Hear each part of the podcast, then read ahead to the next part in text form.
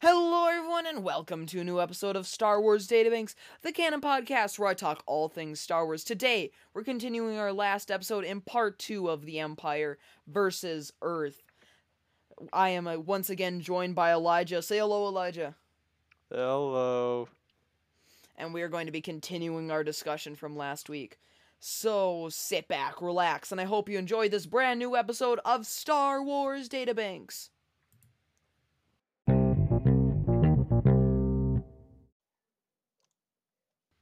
Hello everyone, and like I said in the intro, today we're continuing our last episode with wondering if the Empire could conquer Earth. Elijah's here again, I'm here again, and we're gonna have a great time. Say hello, Elijah. Hello. Again. So to continue what we were saying last time, some of the major argument points, I was demolishing Elijah with my argument that Stormtrooper armor could block bullets. He was talking about some minor things like missiles and nuclear weapons. Some minor fighters are garbage. Some of those minor points. Today we're going to be talking about key positions, tactics that our sides will employ, and how we overall think the battle will go. Elijah, do you started last time? Do you want me to start this time? Sure. All right. So some key positions would probably be, United States, Russia, and China have the biggest militaries in the world. So if you can neutralize either the governments or the capitals or main governing bodies of those countries, you'd be in a great place. Especially with dictatorships like Putin and Russia, where they would struggle a whole lot without their dictator. So, definitely, Moscow would be a target area of the Empire. China produces everything all over the world, so without it, a sustained siege would probably go to the Empire. So, taking out China would be a must. And America has the bulk of, I would say, the ground forces and air forces in the world. So, and Space Force. Thank you, Trump. So taking out maybe Washington, D.C., and New York would probably be pretty critical. Another thing would be taking out some satellites, because people rely on their phones so much. I doubt half of America could get to the end of their block without Google Maps. Ouch. You're part of America. I guess that's true. But especially for communications without satellites would be rough. Targeting missiles strikes, would be rough without missiles or satellites. Taking out satellites early on, I think, would be crucial. Another, thing that I will give Elijah an edge here by saying that the Empire's military strategy really sucks. General strategy will be Kamikaze, throw as many troops into the enemy as possible. Become and you'll Russia. Win. Yeah. The problem with that scenario is I've only got 20,000 stormtroopers and a couple heavily armored vehicles, so I can't do that here against the 30 million soldiers that are on Earth. So I'm going to have to be a lot smarter about how I place my troops and a lot smarter about positions I take and using my advanced resources. Now, do I think that stormtroopers could take out 5 soldiers per stormtrooper? At least, because of their advanced armor. And their advanced weaponry is also far superior. And AT-DPs and AT-STs, I would say, would mow down hundreds, if not thousands, of troops before going down themselves. Other than that, like I was saying, tactics are going to be very important here. Overall, I think that that's all the Empire really needs to do in order to win. Just neutralize some key locations and, not be dumb. I'll throw it over to you now, Elijah. Rebuttal and then your point. Okay, big thing. First off, the majority of communications on Earth are not through satellites. It is, in large part, it goes through cell towers. That's where all communications go through. That's where you get your Wi-Fi, your cell service, etc. Satellites can provide communication, but it I can hear that whatever you're eating back there. It provides chocolate. Delicious. I love chocolate. Satellites can provide communications, and they are set up right now as a backup if cell service goes down. But we can still communicate without that.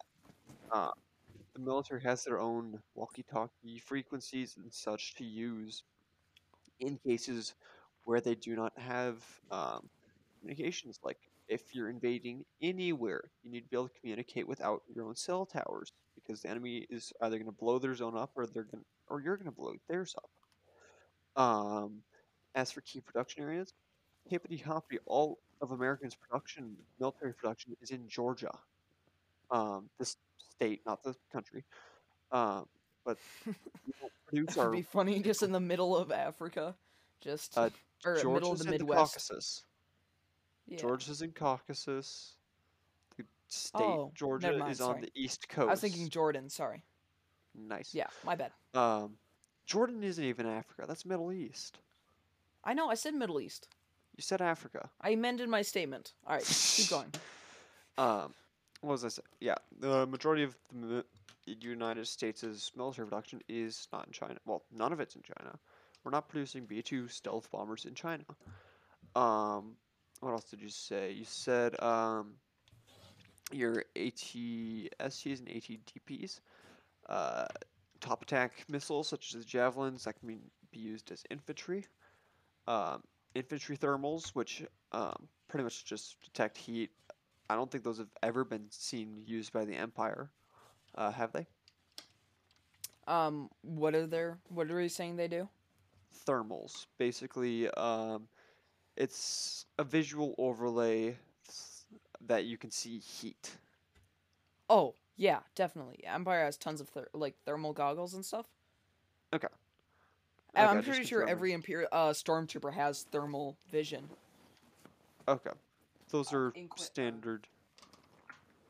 Yeah. Do stormtroopers have thermal? I know they at least have thermal binoculars. Yeah. The Rebels no, they do not. I think that they have. Yeah, I know that they have those binoculars, yeah. But standard issue for U.S. troops, a lot of them have night vision as well as thermals, so that would give them an edge in night combat as well as daytime combat in terms of just finding the enemy. Javelin and other manpads, especially the Javelin with the top-down attack, would probably be able to easily take out the AT-STs and AT-DTs. As well as just simply crippling them with the legs. You hit them with a smaller, even just comparatively tiny explosive, they're just going to fall over. Also, both of them, AT-STs and AT-DPs, have very limited range. Yeah, that's my rebuttal. All right. Now do you want to talk about some key locations you'll be defending, how you'll defend them, and tactics the United States Army or the Earth Consortium will use to defeat the Empire? Key areas. Definitely the U.S. Industrial District, Taiwan's chip production, China's major production facilities, major food production, such as in the U.S. and Ukraine, and some in Russia. Russia's military-industrial district isn't the best, so that's not very much of a priority. In terms of you, continuing my rebuttal-ish, in terms of you saying, oh, take out Putin, Russia's headless, overall military command would be given to a joint command, so I don't think that's really a plausible option. And then, if Earth is uniting. I would just say that, like, you know, if you captured Putin and told him to make Russia surrender, and you held, like, a gun to his head, I'm confident Putin would surrender. Oh yeah, he would. But would the Russians follow suit? Just like I think right now as we speak, riots. I know, but the thing I'm concerned about is the majority of Russia's nuclear and army, and those are firmly under Putin's grasp. They are, but just keep them in a secure location. Keep them behind your lines. Keep them well guarded at all times. This isn't like, oh, we're just gonna go let him take a stroll out into the forest, and oh no, he's gone. So. Well, I know, but I don't think it would be that hard, especially for something like an AT-AT to break through some human defenses and send some stormtroopers in and retrieve him. Well, then at the same time, if you're just going to be trying to go for breakthrough tactics, cool. Take... I feel like even if you take Putin, would the military surrender is the big question. Because even if they are loyal to him, would they surrender? That's just a question that we cannot answer because we are not the Russian military. Anyhow, moving on with my point. Curious. As far as you know. As far as I know. But it's not a point that we were going to argue further. Anyhow,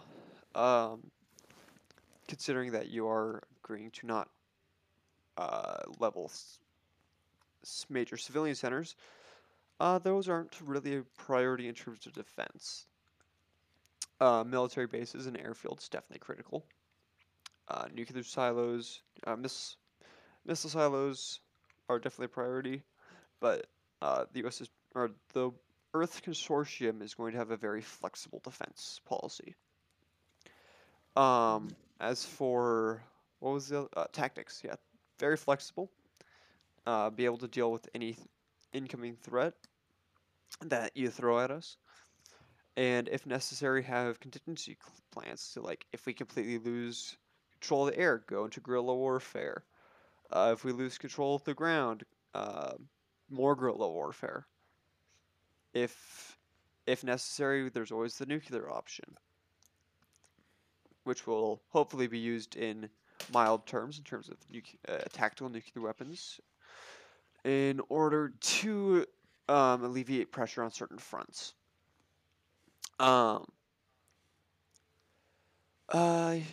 that's it for me. All right. Rebuttal. Yeah. I think, especially with Star Wars' advanced scanning techniques, I think missile silos will definitely be a priority hit. Because nuclear weapons do exist within Star Wars. And I'm trying to think... No. Yeah, there are scanners inside... I know ISB has equipped scanners for radiation that can scan from far distances. So I think priority would be taking out missile silos and then using it on the humans. Same with, even if you could take Putin for, let's say, a month, getting control of those nuclear silos and then being able to shoot at other countries' major positions would be very useful, especially agricultural places that the Empire won't need, or military industrial zones that they don't need. Well, flip the script. We're not planning on using nukes. If you start nuking us, that...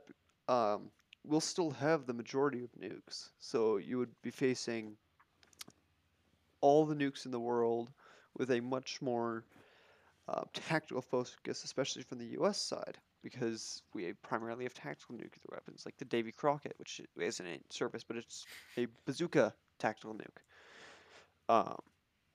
and other such things. But I think... Even if we don't fire nukes, the nuclear option is going to be on the table for the Earth Consortium, considering that they're for all Earth knows, the Empire might wipe out humanity or something. I think that the Empire would definitely use Earth's already existing nuclear weapons to its own advantage. All right, moving on to our second point, or our last point, our fourth point. we're going to be talking about how we think the battle would go over altogether. Like, what is the timeline of events that you think will happen? And I suppose we'll each bend it a bit to suit our side, but kind of paint a picture. Show how you think this would happen.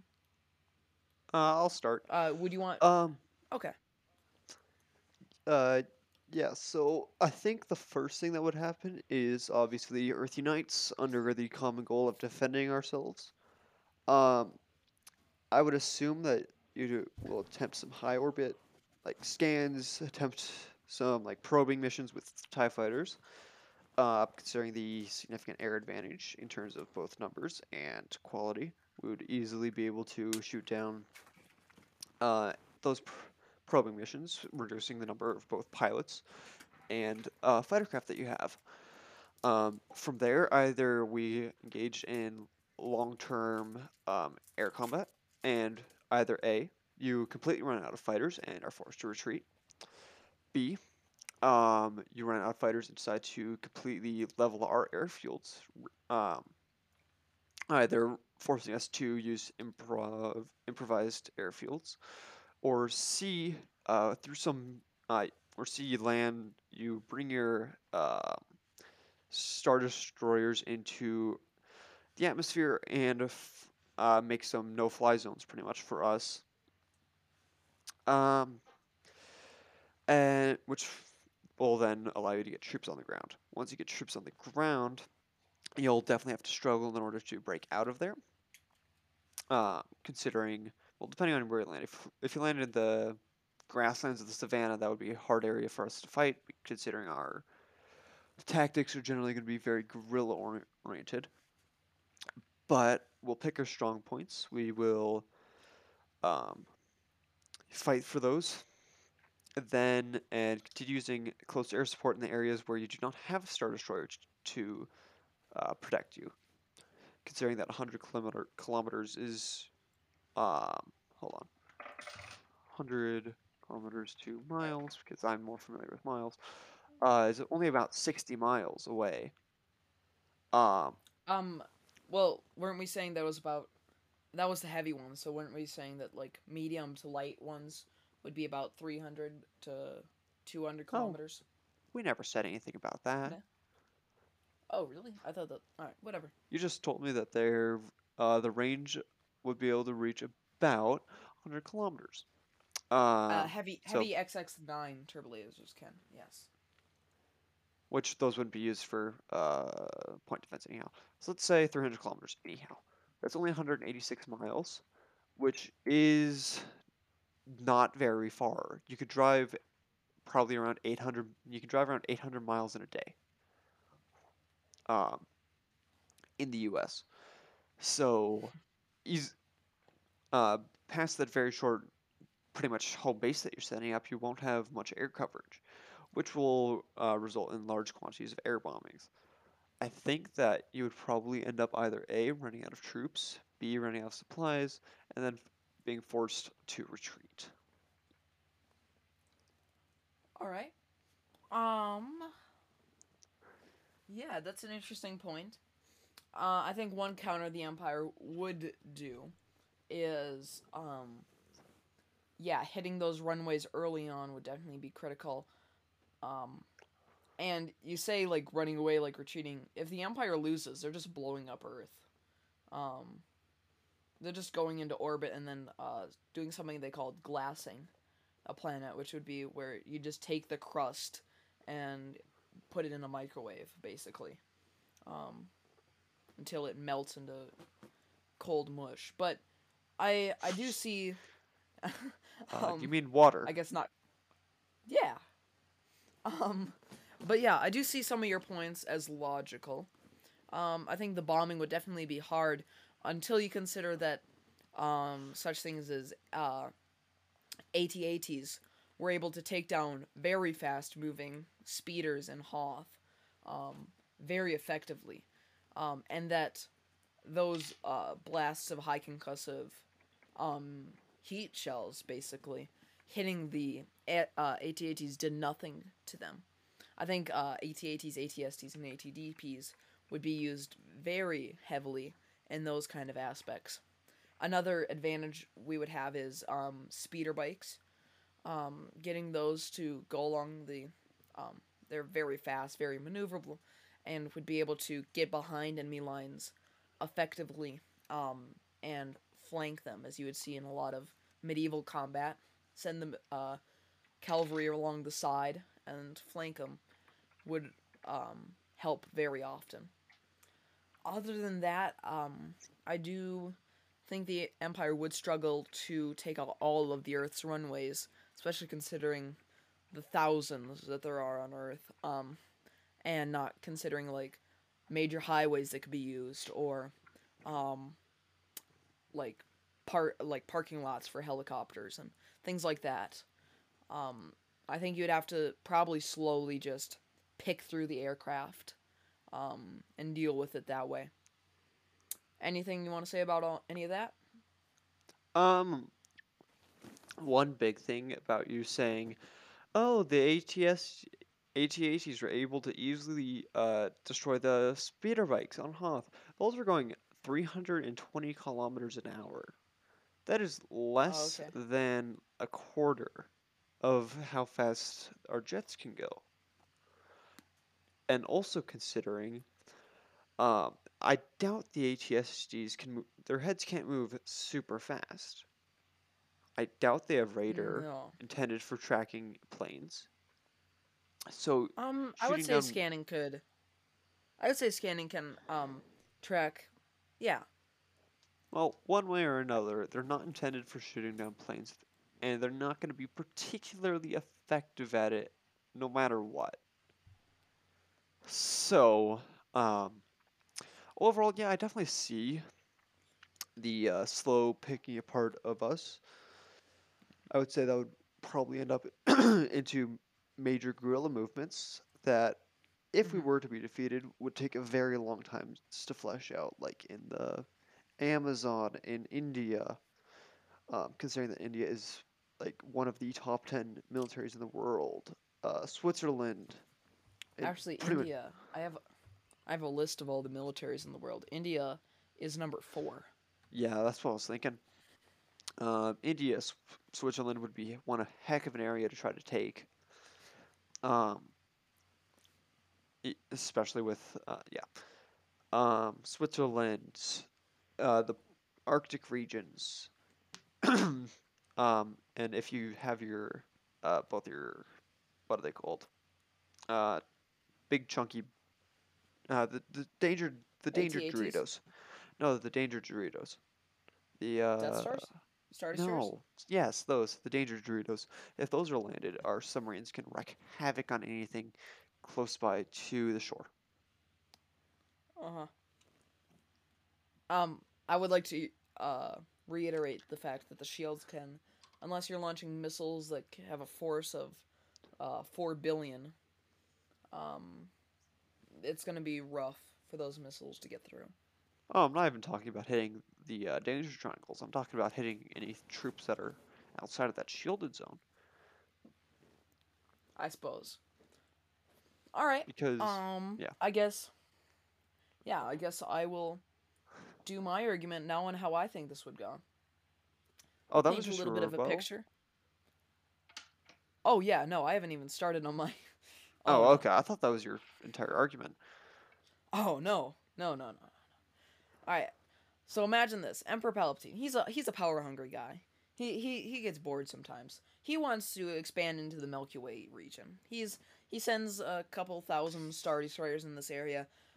2 are dispensed to this minor world called Earth, Terra, and dispatched to capture the major industrial facilities and pacify the rebellion on that planet.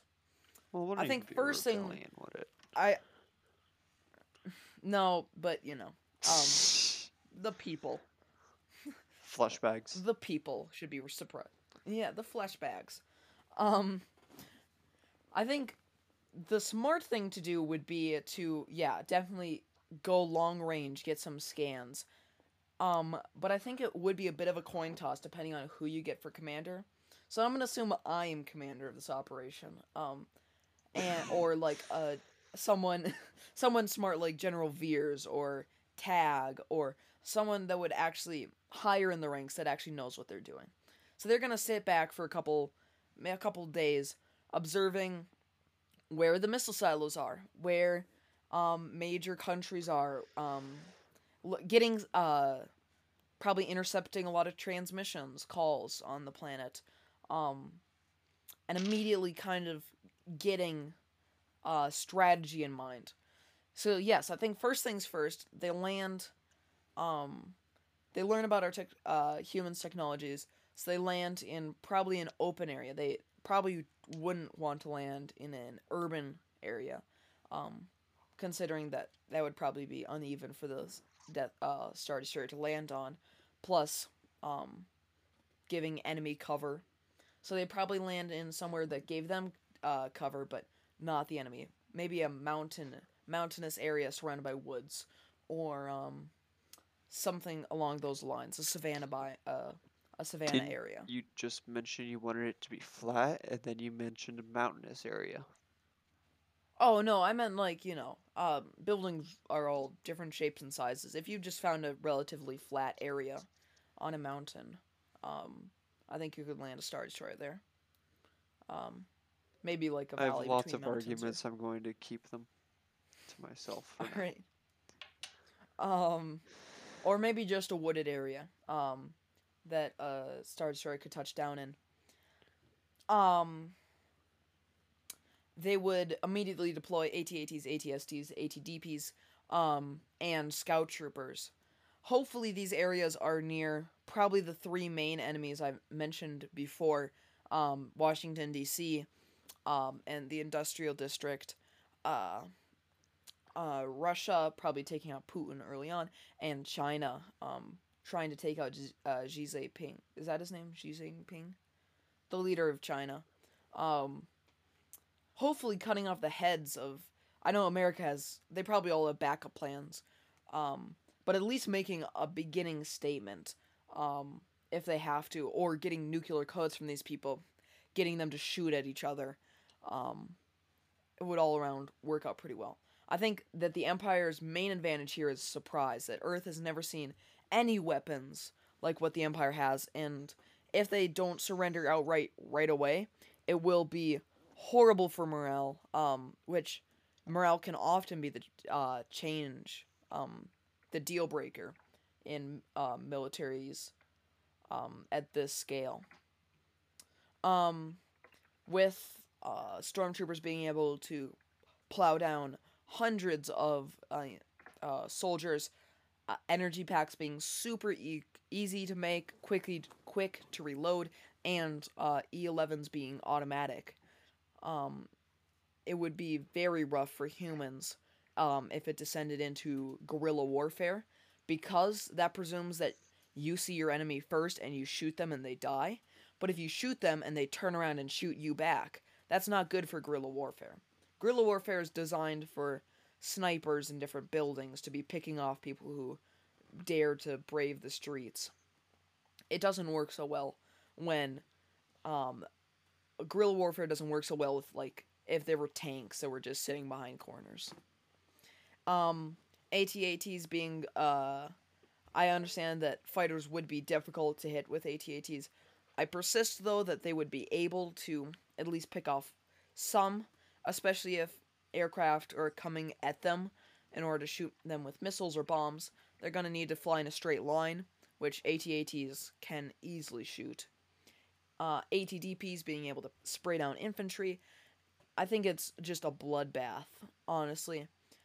All the Empire really needs to do is pacify the major powers, and then, yeah, there might be people hiding out in, like, the Amazon, but there are currently hundreds of, like, drug lords hiding out in, like, Panama. The United States doesn't do anything because they aren't affecting them. If the Empire knows that there's hundreds of thousands of soldiers left in India, what are the soldiers going to do? They're not going to swim across the ocean to the United States, where they're probably setting up camp or anything that could really do damage. So I think, yeah, within the first 60 days, the Empire takes out its nuclear, the world's nuclear arsenal, and most of its leading governments.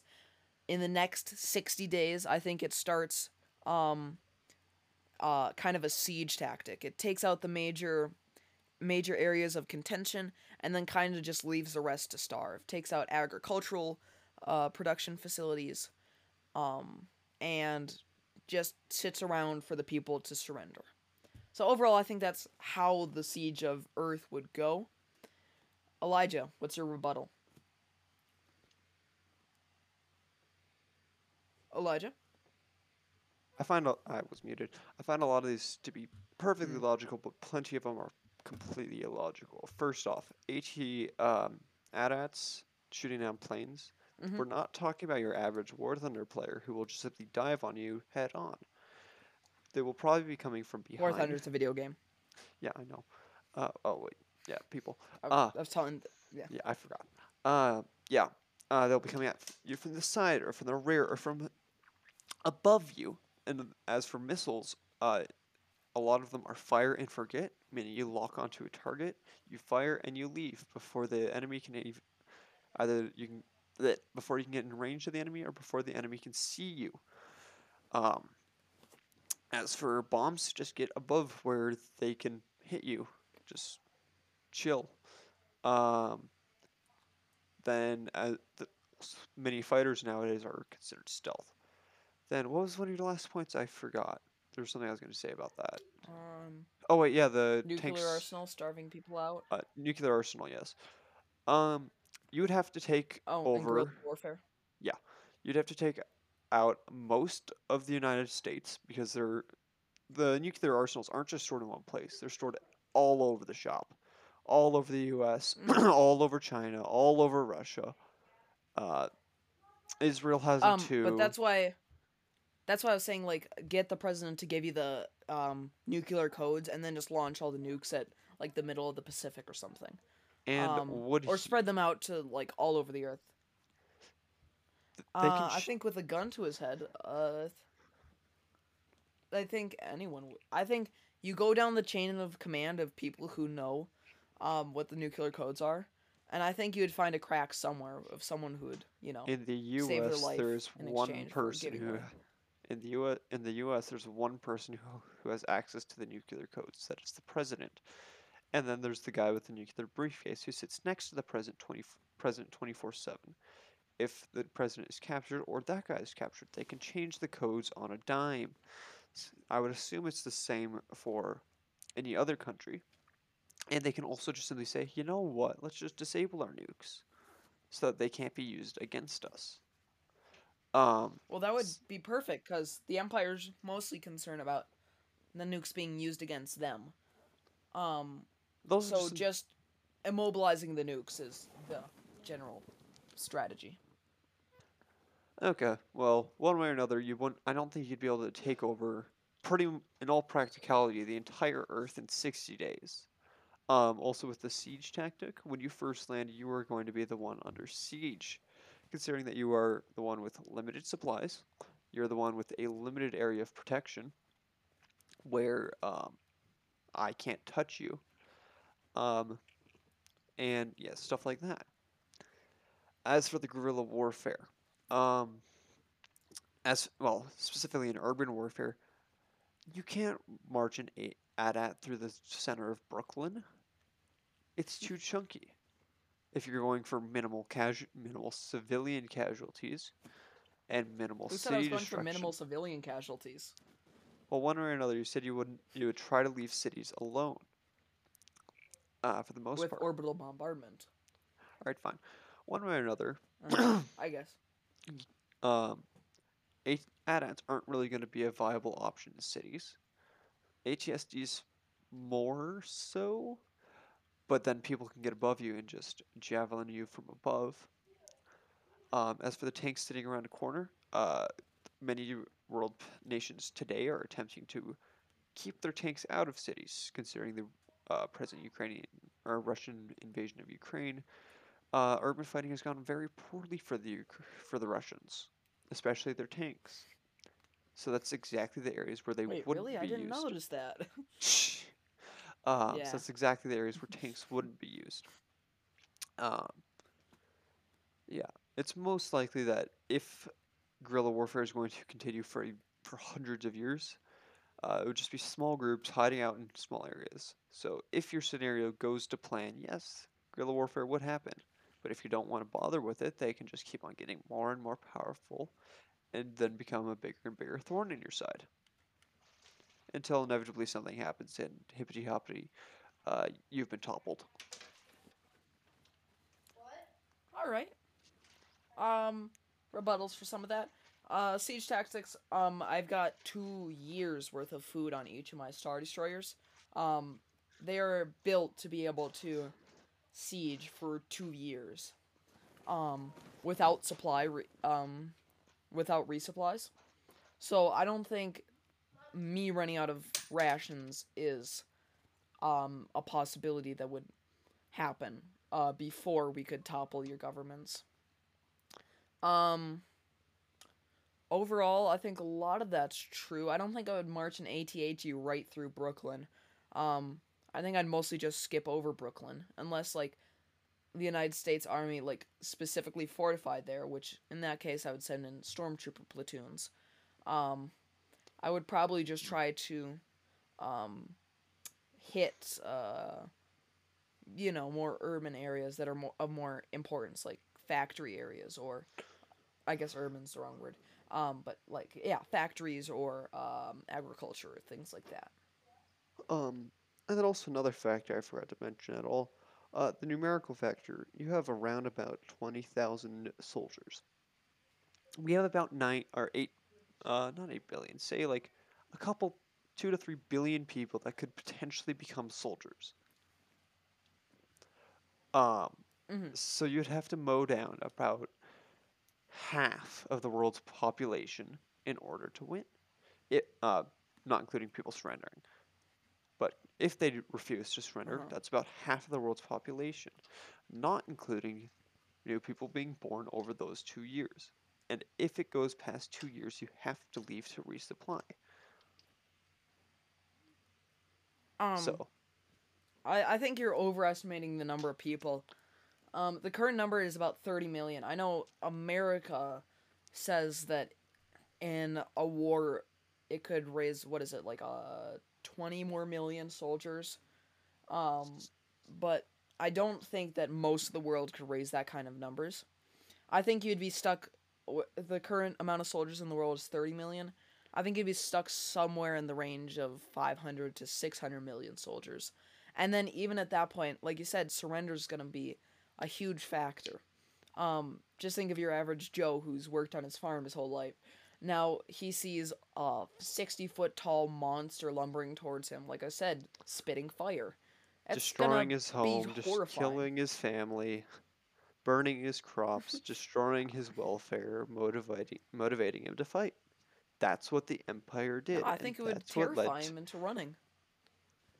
Fear leads to anger, anger leads to hate, hate leads to rebellions. I don't know if that's the quote. It's not the quote, it's an edited version. The rebellion was a couple thousand strong. The Empire suppressed trillions of beings using fear tactics. I don't see how Earth would be any different. Oh, they might not. Or they could be the one that turns the tide. You never know. But anyhow, this is just a theory. I think that's a good... I think that's... a Star Wars theory. Thank you all for listening.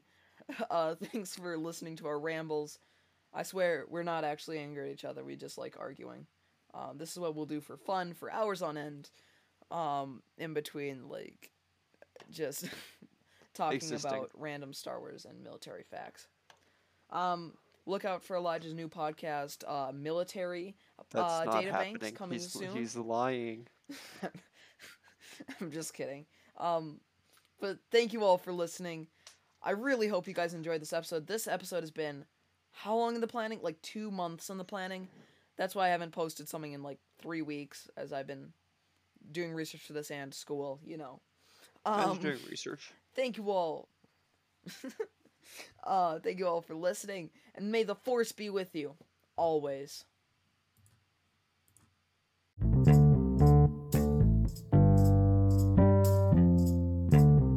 Yo. Hello, everyone, and like, nope. Nice. We say da, nothing. Da, da, da, da, da.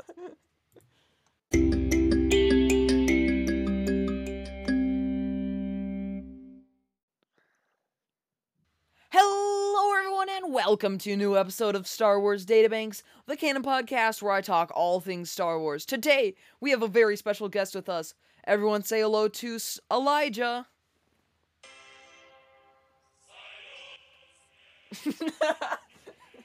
No, cut. This is the worst intro. I had to do it once. How well did